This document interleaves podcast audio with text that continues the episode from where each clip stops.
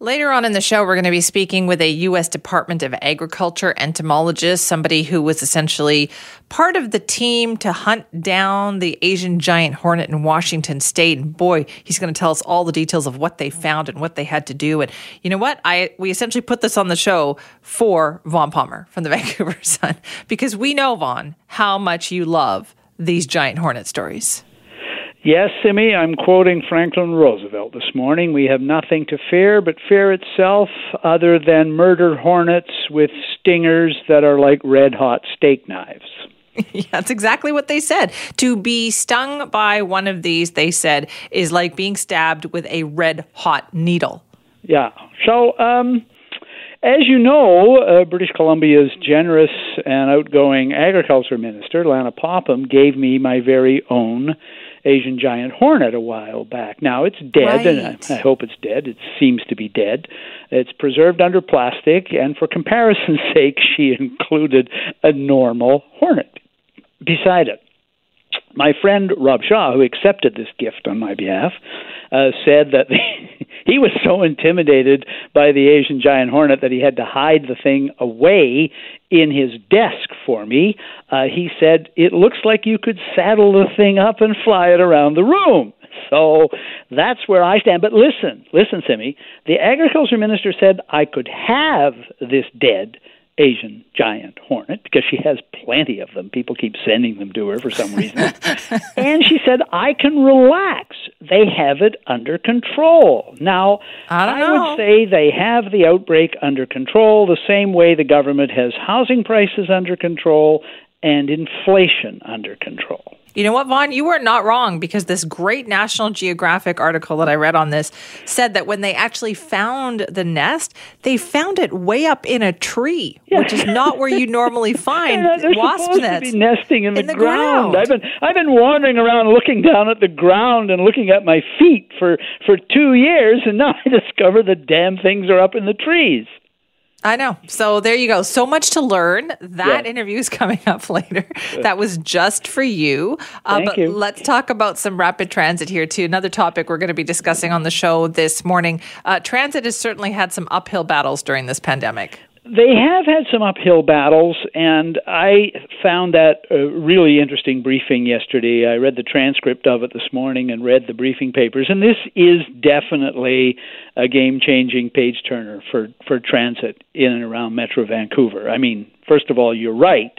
Uh, what's come home to TransLink is that they need to upgrade the transit system, the bus system, the rapid transit system now.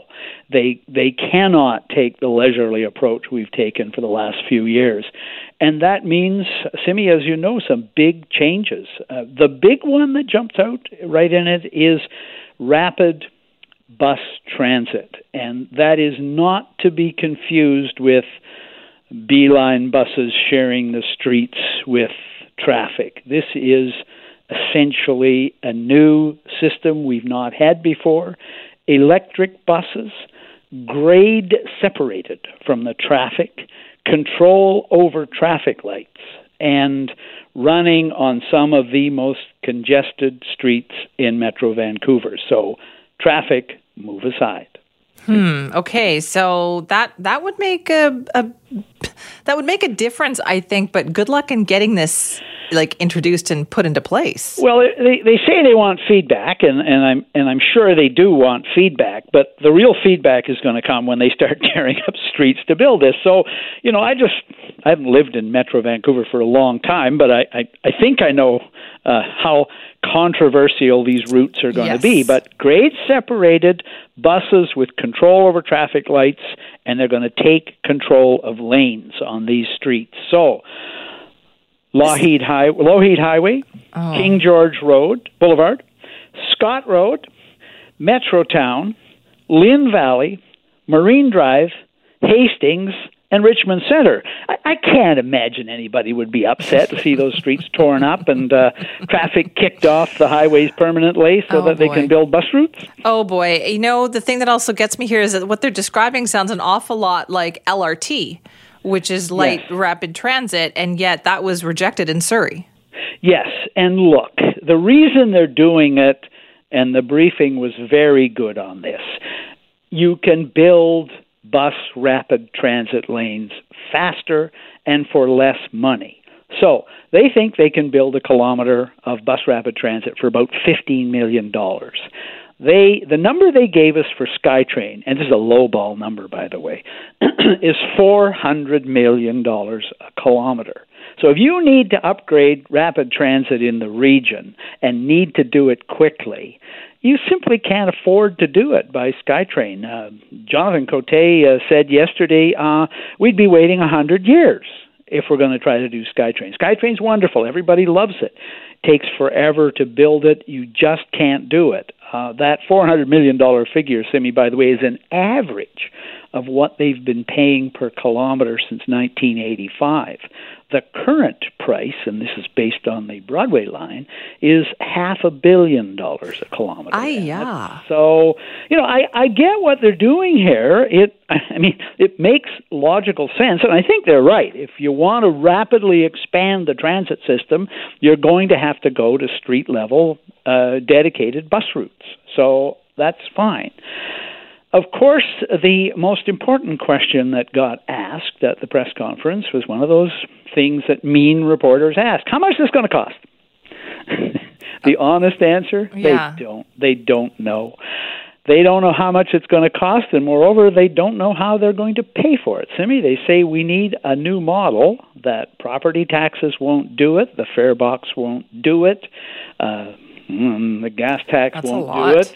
Uh, so we need a new model. Uh, nobody wants to talk about the new model. It is, after all, civic election year, and I can bet you the provincial government doesn't want to hear about it either. But I think, hmm, no one's going to want to hear this, Simi, but I think we're headed towards some kind of road pricing system. That's the only way they're going to be able to pay for this. This is not, uh, you can't solve this with the property tax, and you can't solve this uh, by jacking it up at the fare box. And hmm, you could add more to the gas tax, but that's not going to go over very well either.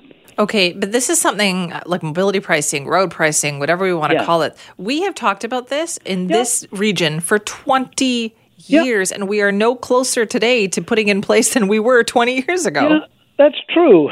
You know, I think what it comes down to is um, do does the region want to do this? Does it accept that this is necessary in the era of climate change, traffic congestion, the enormous cost of increasing, even put adding even one crossing to the the road bridge network, the enormous cost of building SkyTrain, and the way you know SkyTrain's wonderful if you happen to be on the route of SkyTrain, right?